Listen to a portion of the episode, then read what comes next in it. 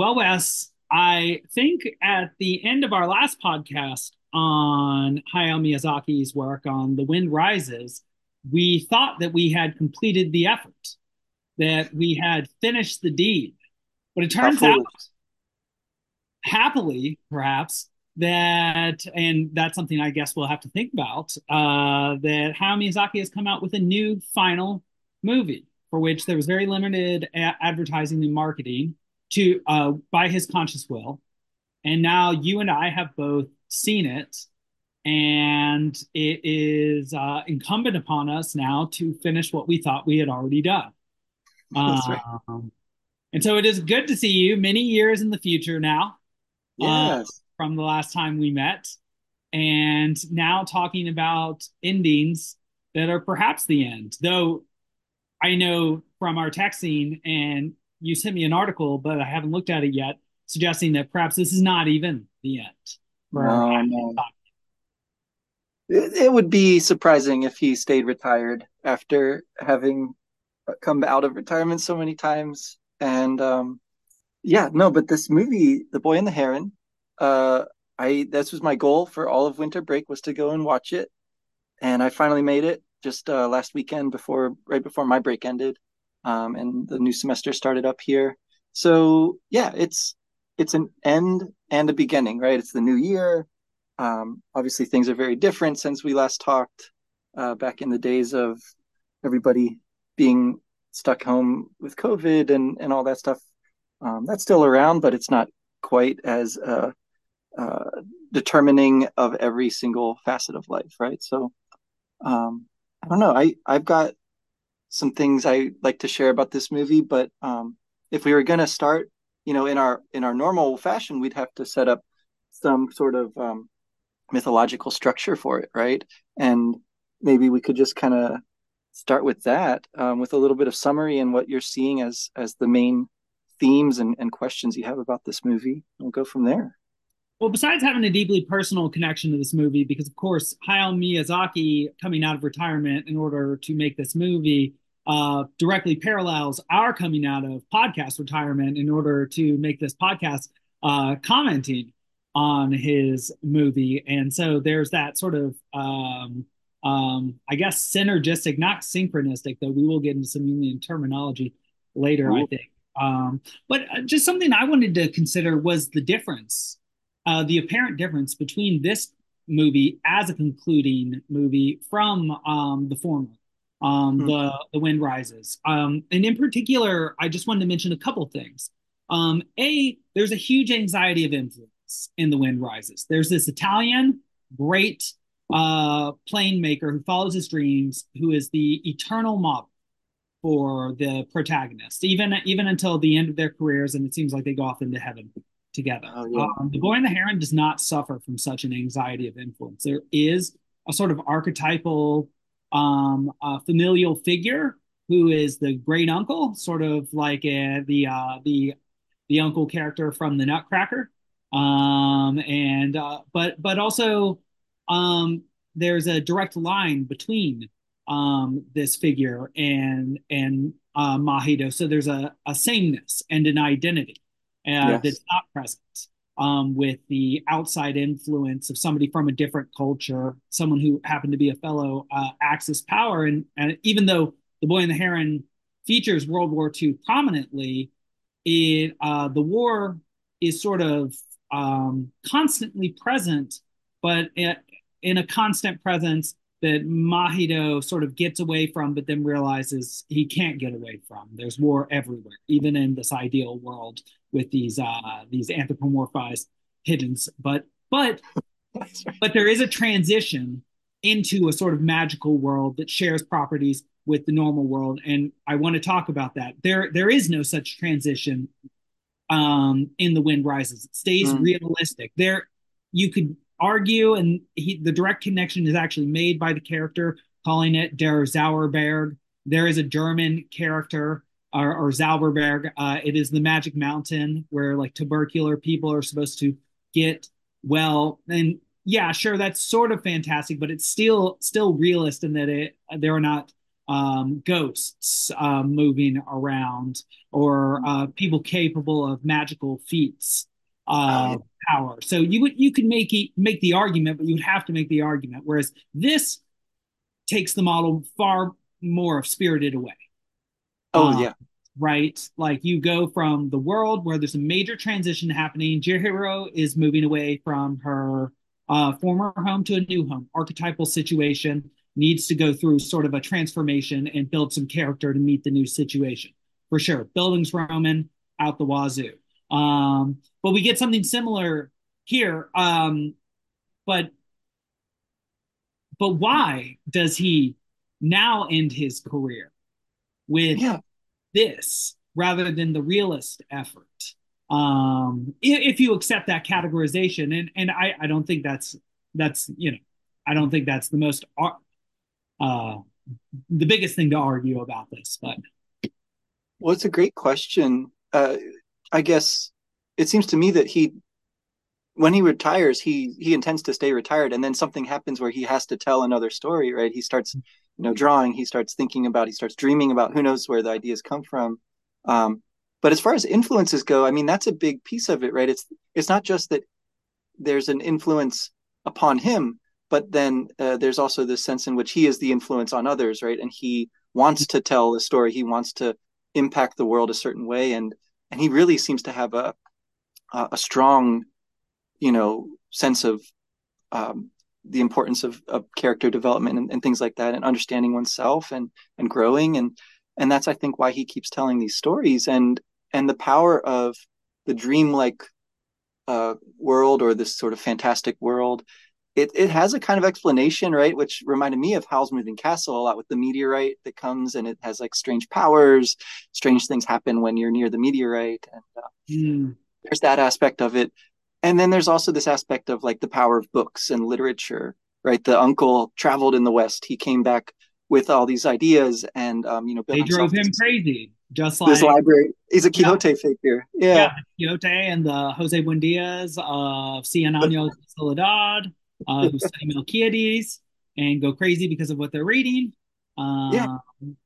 Right. So there's, there's a concern there. Um, but I want to say that there's something about the um, the opportunity maybe for him to to sum up more of his various attempts at distilling this message. Because I feel like almost all the films recur in some form in the course of the boy and the heron right? Um, there's there's structural elements of the story and then there's images there's um, even to the level of um, you know just like misdirections that he seems to to really enjoy like you mentioned when we were talking last night about the the sort of false climactic ending which then we sort of revisit again before the ending um, that's a thing he does right? Uh, and and so there's there's a lot of ways in which this seems to be him um, unable not to tell the story right? He just has to he has to do it again in a, in another form in another form.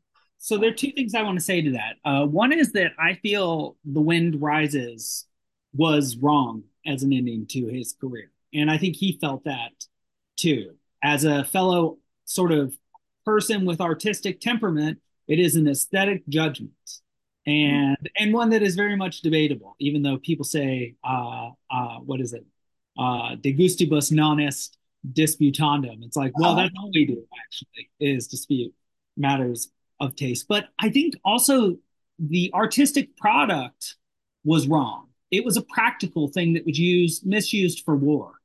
I hmm. don't I mean maybe if his work were used for like terrible propaganda, that could be the right ending to his career as an artist. And and he does talk about sort of the artistic life to some extent, but in this work he gets to develop a world that is entirely made up of art and that but is still subject to the limitations of the artist and therefore represents not only himself as a young person and not only this force that transforms him through this heron this like sort of jungian self which is mixed up with the shadow which is why it's like an ugly uh an ugly bald large bulbous nosed creature inside of this heron which is usually sort of a regal creature um, it transitions him to adulthood. But but the world itself still has this mass influence and these misunderstandings between differing um, uh, species groups, these birds, um, right. as well as um, is is has to be balanced every four days or so. Was it? Um, and and the balance Jenga blocks. And and they are irrationally constructed, suggesting something like it requires the presence of the creator, because mm. these are all temporary solutions. And so there are just a couple things about that that a that indicates a sort of realism from the sort of international relations theory where like when people are put in certain situations they act in certain ways. And this is sort of uh, a, a, truth that's recognized by people who are in the offensive realist uh, camp. But it could also very much be just the subjective feeling of uh, and and i don't mean to like westernize this and give it the original sin I, idea, but like it is the limit. It could also be the limitations of the artist, which perhaps this means the same thing as the first point too, that lead to faction and division and misunderstanding in his own world. And when I say misunderstanding, I mean I recall the the poignant scene where um, the main character uh, Mahito is talking to the downed pigeon who was lit on fire by the sort of goddess timeless of them being pitted into this this game of survival where uh, they have to act in ways that are antithetical to others, and that this is even this and this even exists in the fantasy world, which is created by somebody who created this world to create to sort of avoid or to transcend or to escape from because of his crazy learning the uh, uh the world uh, in which he had in that which he had inhabited prior. Yeah. Did did you f- feel like the theory or or account of the the Wara Wara the little guys um, being the souls of of those not yet born was like a a true thing? Like, is this a real world and a transcendent world in that sense? Like, it's it's getting us beyond um, uh, the life and death that we experience here.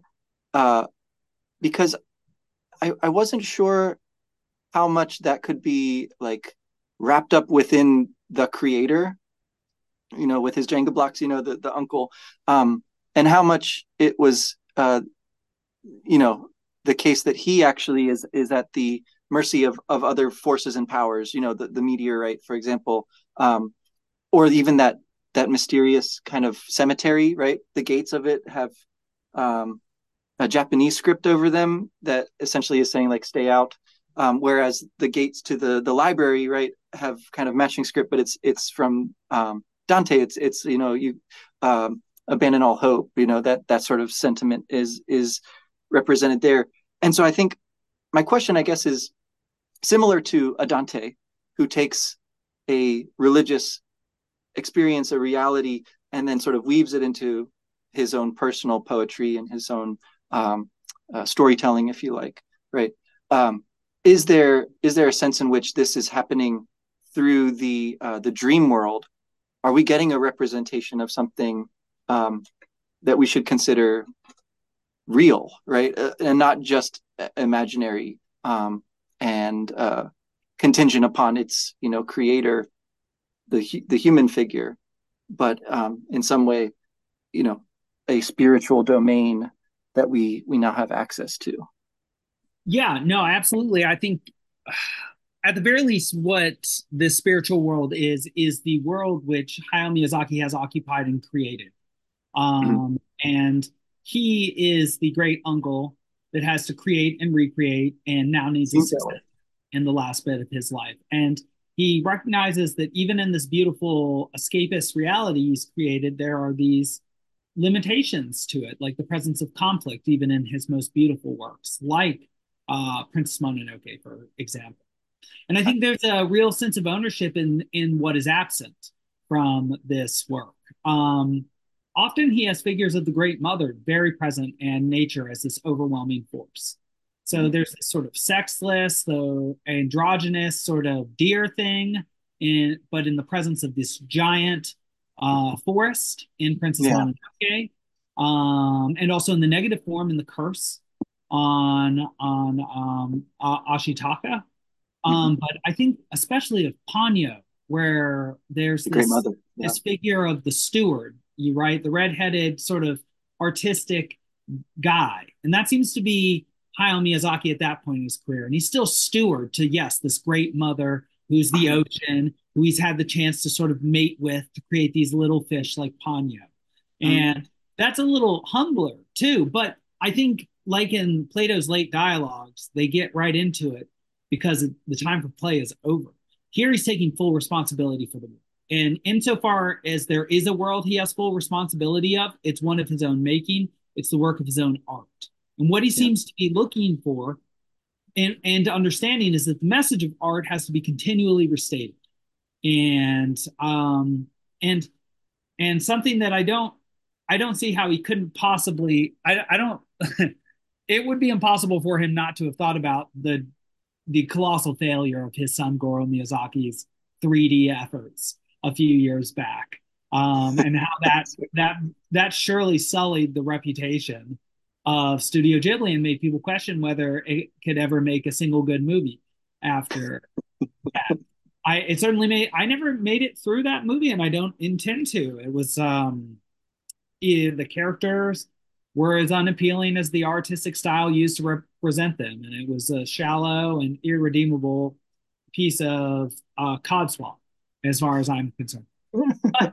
this work does seem to be about the place of art in one's life and the necessity for there being great artists to take up the mantle of a former artist. There being sort of a succession, um, not like a, a, a sort of priestly succession in that it's like a sort of institutionalized thing, but a succession of artists is necessary and to continue to remake this this world outside the world that in some ways is still a mirror of the world.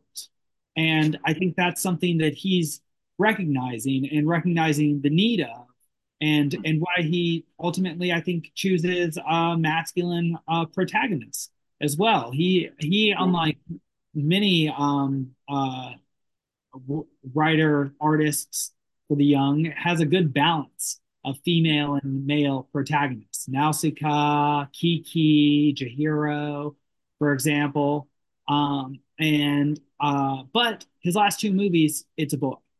Mm-hmm. Um, and and so it's you know because it's got to be him. Um, ultimately, he he's got to tell the story about himself. Um, I, and and so yes, I think there is a world that we get access to through through him. It is the world um, that that uh, Mahito eventually gets access to through the Heron and his yeah. own and his own sort of grit and determination. Um, but but before I guess we get too deep into that, I want to just think about some other points on this, and maybe we can connect it all together um, sure. near the end. So, I mean, what do you even what do you think of even the basic conceits of this this story so there's this boy and there's this very impressionist scene where there's a fire and his mom and his dad is running and seems like his mom dies and oh now we're going out to the countryside again and it reminds us of our, our neighbor totoro that's yes. moving out there and that underlying sense of maybe tragedy I, I think you've read the article too that possibly the whole story was an allegory for the murder of these two girls and th- this sort of an afterlife and very right. interesting stuff because it's otherworldly. At, uh, Hayao Miyazaki is often otherworldly, so attributing something like spirit world to him is, uh, you know, within the realm of possibility. Uh, especially with what you note about this world of the imagination, there's a generative aspect, right? There are these souls that need yes. to go be born and so there is something very real that starts there that goes out and and ultimately makes the real world possible. This place is also a place that even though there's a cemetery is outside of time because it's got this hallway. And I you know the craziest thing about this and I, am very much thinking of Emerson and his description of how the genius says what you were supposed to say, and too bad for you. Is I've always had this image of like the infinite hallway in my mind, and even pre uh, the Matrix Three that does this as well, uh, of like and having different worlds through the hallway, and so there's this hallway, and um, and Mahito can go back to his normal time where his dad is, and his mom is dead, and his mom can go back to when she was young, um, before she grew up and had him. Um, I guess a couple of things about that, and I said I wanted to get it kind of what it bothered me about this is why does she go back to that time when she was younger? And was it just that when she was younger she came to this place for a reason separate from what must have impelled her to go back grow old enough to have mahito and then die because right. or did she somehow come at the moment of her death or is she some sort of projection of him uh in in the same way that maybe kiriko is though obviously within the actual story themselves they both have real reality and they both go back through the same door and then they ate and one ages and one uh, ostensibly is dead. But the the other thing i wanted to bring up is bothersome. And because i didn't understand it was was mahito just supposed to accept that his aunt was now his mother? It seems like he had no preparation for this. And his dad is represented uh, sort of typically as like a dad by Hayao Miyazaki. Again, I think of My Neighbor Totoro and how much the dad yeah. works, and and uh, then there's sort of just we don't really get much of Chihiro's dad, but he seems like very typical dad and sort of gluttonous and has credit cards. And then this dad is a workaholic too.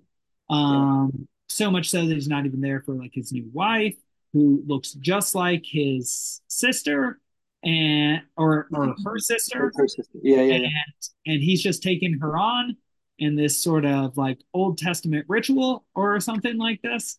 I'm like, is I mean, I'm I'm not a I do not I'm not a student of Japan as a scholar. And uh, is that a normal custom that I'm supposed to just not bat my eyes at? Because it seems like that bothers Mahito right. and right. leads to it leads even to his self harm, which is horrifically figured, gushing blood. It's hard. Yeah. Uh, and that seems sort of unique to this as well. So those are the a few things that I just kind of wanted to maybe piece apart if we could. Well, for sure. So there's something interesting about the way that the mother replaces the mother, right? In in the same way that the artist replaces the artist. Hmm. Seems to be the parallel going on. And the way that time is a succession of repeated attempts to build something up but of mm-hmm. course they always decline right? There's the buildup and the decline um, and this is you know war is the most amazing and terrifying example of this because you know there's great technological advance there's great intercultural uh, communication that happens because of the the war right? It launches um, uh, miyazaki's whole life it, it basically right? He's a child of that time um, and the opportunities and the tragedies that come out of that seem to sort of run through his work and a lot of you know the video games that we talk about uh, of course. And so there's there's this sense that um again the the ways in which like influences family lineages artistic temperaments like repeat and are passed on and and, and mix um seems to be a, a major thing going on. I don't know that there's a a necessity exactly for the mother to go back to her own time other than I, I mean i take that to be a kind of affirmation of the real world right? The world yeah. as we experience it and we experience it in time but we can at least imaginatively and maybe in some spiritual sense transcend the the time dimension that we normally know and we can reach this kind of art, artistic eternity or this religious eternity. Um, but it seems like she embraces her actual mortality because she will you know give birth to this person who she's gotten to know through their their kind of dreamlike adventure. Um that seems like that seems like that's the idea there. Um and and also i guess the alternative besides leading to certain you know time paradoxes and stuff um it's like it's like there the place for her has been um has been filled right? The the the process of this whole thing seems to be leading Mahito to um, understand and accept uh, his aunt as his mother, right? As as the mother figure um, that that is, uh, you know, chosen for him, I suppose, by his by his father, um, but also by the events of of the world, right? Of war, of of mortality, of the weirdness of the meteorite arriving in the first place, whatever, right? It's like it's like these characters, for all that they can change things, sort of magically, right, with the with the power of of the of the dream world, um, they instead sort of go back and, and embrace the world as um, as we all experience it. And I, I mean, I think that's a big part of the repeated message does seem to be about nature a lot of times, right? The great mother or just, you know, the natural world, um, the ways that it manifests in, in, in different images. Um, but as part of that, I mean, I think that can also sort of include human society, right? And and just sort of managing as a person, as a full person, um, not entirely not entirely taking refuge in art, um, because it does seem like that leads to um, destructive uh, destructive what um, uh, chaos or something at the end of this this whole thing. So so I wonder about um, I just want to I guess ask about the the uh, the the book. So there's there's a particular book. It's it's right around the same time I want to say as the self harming. All right, he's he's in bed. He's not really able to go to school anymore. Um, but he finds this book that his mom left for him. Uh, it's inscribed to him, and it's called "How Do You Live?" And it's a, it's the title of the film is How Do You Live in in the original Japanese, and then it's changed to The Boy and the Heron for the American release. Um, and it seems to be, you know, a very moving story for him. He's sort of crying, and and that's like the moment when um, his aunt has gone off into the woods, right? And so he needs to like go on his adventure. Um, and I think, I mean, I don't know for sure, but um, it seems like the book, from the from what I've read about it, is basically a realistic story about like you know making friends dealing with people you don't get along with dealing with a loss in a family um, and sort of like deciding on how you're going to live your life. Um, in you know it's it's all pretty pretty realistic i think. So so i take that to be you know miyazaki's like insertion again of like i could have told this realistic story right i could have just like made this book into a movie and maybe that's what you were expecting based on the title but look at what i'm doing instead i'm i'm sort of like allowing that to be an option among other options. And we're going to choose it at the end, but we're going to go through this whole thing, right? All of his fantastic storytelling to get to, you know, life, death, birth, marriage, those kind of like core realistic um, uh, themes and, and images and things. So that's what I take to be going on with with that part of it. Um, yeah, yeah. Yeah, so that makes me think two big things. So um, the medieval um, sort of Arabic and Jewish philosophers that I study, like particularly Maimonides and Averroes and Al-Farabi, suggest that there are two major ways to influence people by means of images, and then for a very rare sort of recherche few uh, or rarefied few uh, by the intellect.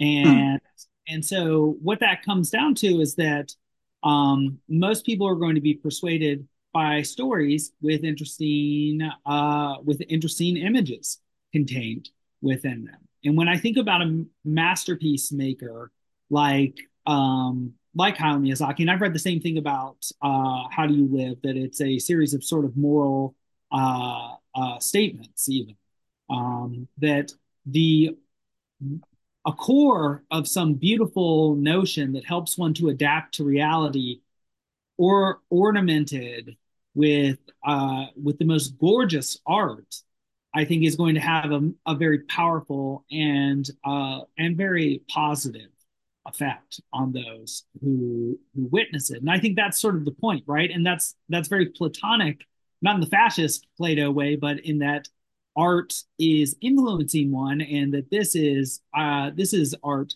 that influences one in a positive way. So one's really getting uh, the enjoyment which is which is what we really want but then also the ennoblement which is what we really really want. Um, the second point i was going to make that i think you just nailed is that i think what Hayao Miyazaki often is representing Kiki's delivery service, in particular, again, Spirited Away, again, uh, Princess Mononoke, and this movie, and, and also Howl's uh, Moving Castle, um, is the mythological sort of representation of what it's like to be in a new archetypal situation that you need to adapt to. Boom, your mom's dead. Now you have a new mom. New mm. mom, like Cinderella, like uh, Hansel and Gretel. It is a archetypal situation, and she could be the devil or she could be an angel, at least in the the basic outline of the situation. Usually somewhere between, right? As a human. Um, or in the case of Chihiro, new place.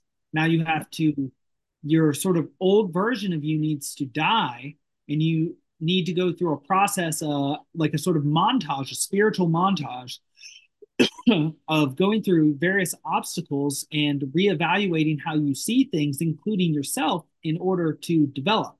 And to your point about how that is an expression of nature because it is human nature, which is part of nature, your Aristotelian point of view. I agree. And I, I think I see that also is taking more responsibility for the nature, not only of an artist, but of a person, that our our ultimate responsibility is to ourselves into understanding ourselves and to making the necessary adaptations to live in this new world, right? Like, in the new world for for Mahito that he has to face is one where he can't be hitting himself in the head with rocks. Um, he's going to have to go to school and be strong so that he can uh, fit in. In the same way, Chihiro will have to do the same thing in the new world that she is now. At, at the end of the when movie, she says, "I think I'm okay." And we're all like, "Yeah, man, she's ridden a dragon and fell fallen through the sky, like for sure."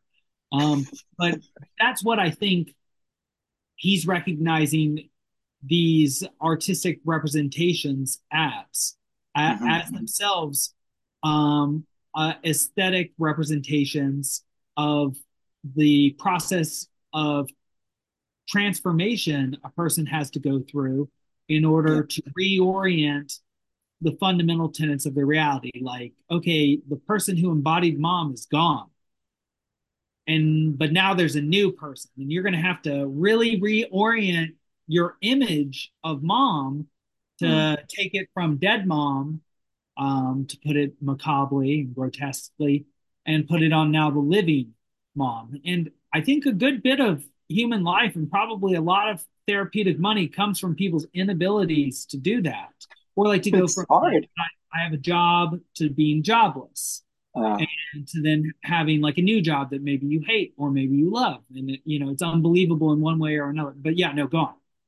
No i, I think because it's so difficult um part part of that probably accounts for our enjoyment of stories about these things yeah, right? Exactly. like these are the these are the quintessential how are they going to pull it together?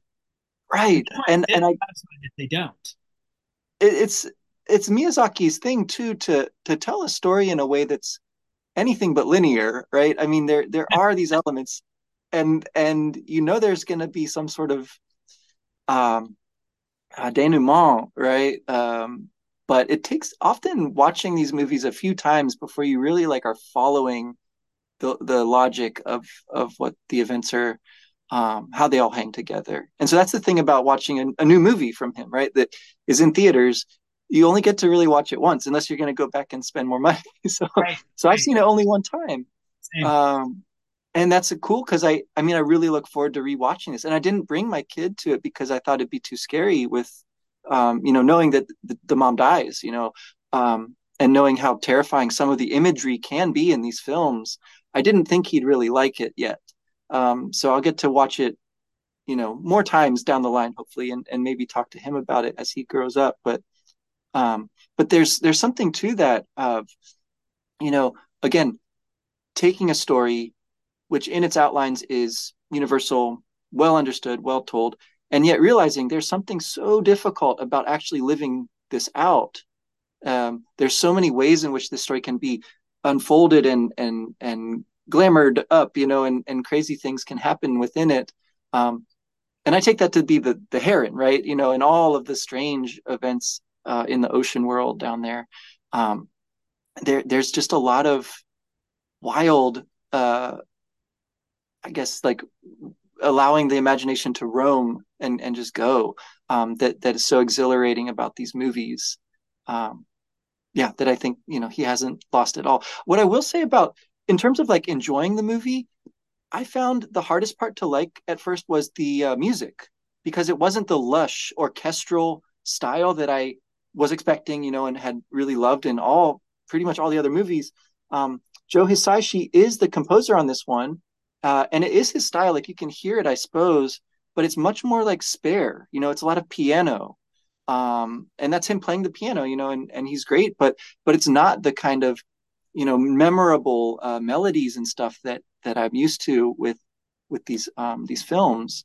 And so i think that's again an intentional choice um, one that tends to emphasize much more the visual uh, aspect of the experience and maybe one that also will just kind of grow on you as you rewatch it. I don't know if you had that impression too um, but i couldn't like remember a melody at the end which i was like huh that's different. Yeah, stuck in my head more hans zimmer than it is john williams yeah. with the it's minimalist dun, yeah. Dun, dun. yeah no it um was a little bit like um the theme from spirited away um, before really the symphonic element catches up. So yeah, so mm-hmm. you're for sure right. So there is a big divergence between Spirited Away, I would say, and and this movie, and that Spirited Away does have the beautiful orchestral music. There is the breathtaking sort of a whole new world, uh, Disney's Aladdin, sort of majestic mm-hmm. welcome to this new world element. Whereas here, there's like a darkness that has to almost entice you in, and yes. and and that's a very interesting that it's uh, there's a negative connotation to it. There's an uh, in, in fact, there's a defense mechanism built against it by the ant when she's in health, and her her four attending ladies who dote on Mahito, who get turned into uh, wood, sort of a rude potentially ageist representation by old uh by old there we are by Hayao Miyazaki um of of these these women but uh I, I don't know uh yeah. That's it was interesting to see that they became inanimate sort of and yet objects of power in this mm-hmm. but but without but with very limited personality because you kind of like saw them ditter and giggle, I think. Uh, yeah. But they they don't you know have voices um, per se in this world. And so yeah, what you say about only having been able to see this movie once and say we haven't even talked about the Dante underworld uh, connotations at all. So we could talk so much more about this. Is that uh, yeah, the full connection between this world is in an underworld, is in a world of imagination. How do real people exist in it? And like shades from the past and yeah. possibly the future. It's outside of time. Like, uh, what is the ontology of this other under something world? Uh, right.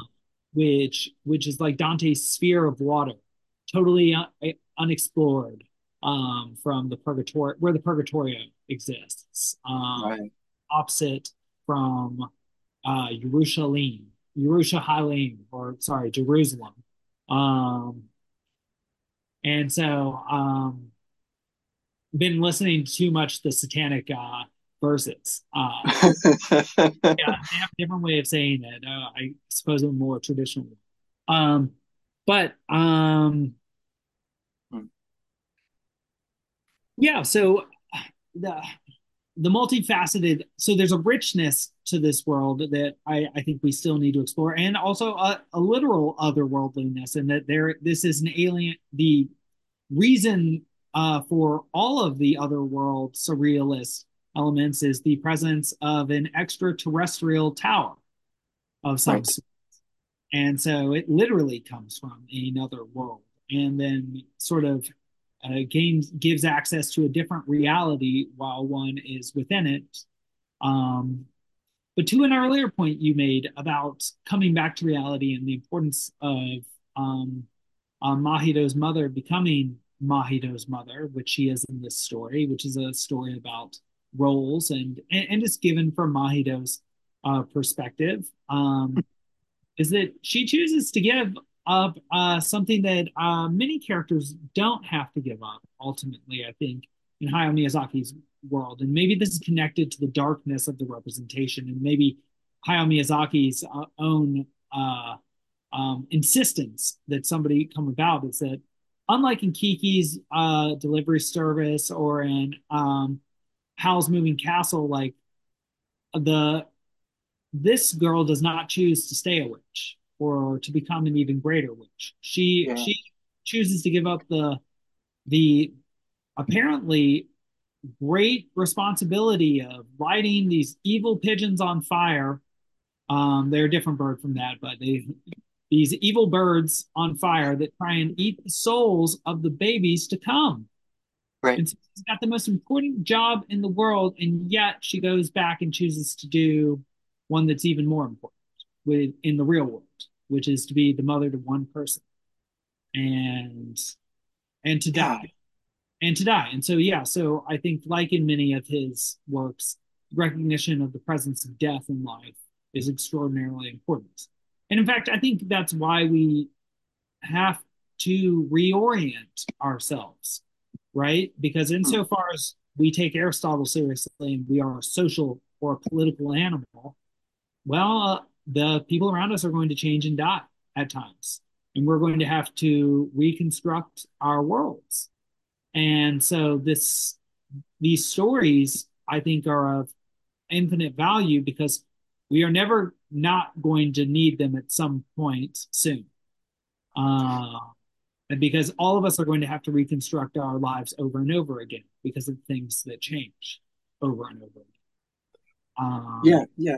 I mean, I think you see that with the attempt, I guess, of the um the heron and his master. It's unclear like who makes like the the false mother out of uh like water or, or something kind of liquid, right? Um, it's supposed to, yes, entice uh, Mahito in, but it's also like Mahito is too curious, you know, like he um, he he sees through the deception in that moment. Um, he's also able to like pluck the feather of the heron, or rather, use the the heron's feather as part of his attempt to like kill the heron with his with his bow and arrow that he keeps crafting and um and that's the one top feather or something like that yeah it's a specific feather right and it has this kind of fabulous ability to to um limit the heron's mobility um yeah there's something about you know mahito's sort of strength of will um and his curiosity and his protectiveness, I suppose, um, that is juxtaposed there to the to the uncle, to the heron, to their sort of like, I, I suppose, less responsible uses of their power. Um, I found that pretty interesting. Then that, um, you know, the uncle really wants Mahito particularly, right? Out of all of space and time, this is the person that he's kind of chosen for his heir, for his um, uh, to, to, to leave this world to uh, in in the care of. Um, and then, of course, Mahito makes the other choice, right? He he returns to the world. He brings the doll, which turns back into the old servant, um, but also brings like one of the blocks, right? One of the blocks that isn't um, tainted with malice or whatever. Um, so he sort of has a, a, a, bit of both. He has that kind of balance. Um, which I, I I'd read that to be Miyazaki's, you know, yearning as well, right? As great an artist as he is, there's immense sacrifices he must have made. Not least maybe his relationship with his son. Like just to speculate, that can't be an easy thing to to you know be the son of a great you know master and then to release a film like the the witch the earwig movie that was kind of a bomb. And so so i think I think that's part of at least part of what's going on there is is more of a personal search for like not just a, an heir but also like a balance within himself you know to to be a, a person in the world and also make you know his his swan song presumably uh, of course he'll make more but we'll see we'll see how long he lives yeah That's, he can't just question. be Uncle Drosselmeyer, but he must also be the father. And uh, in, in the Nutcracker.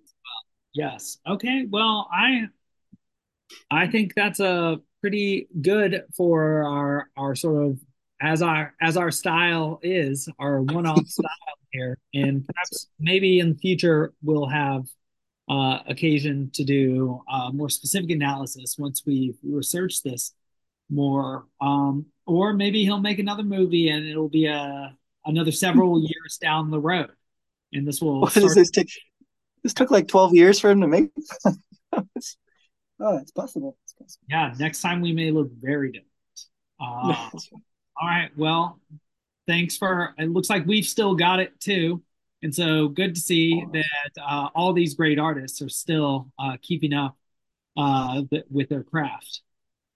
Uh, Doing our best. until next time. Thanks.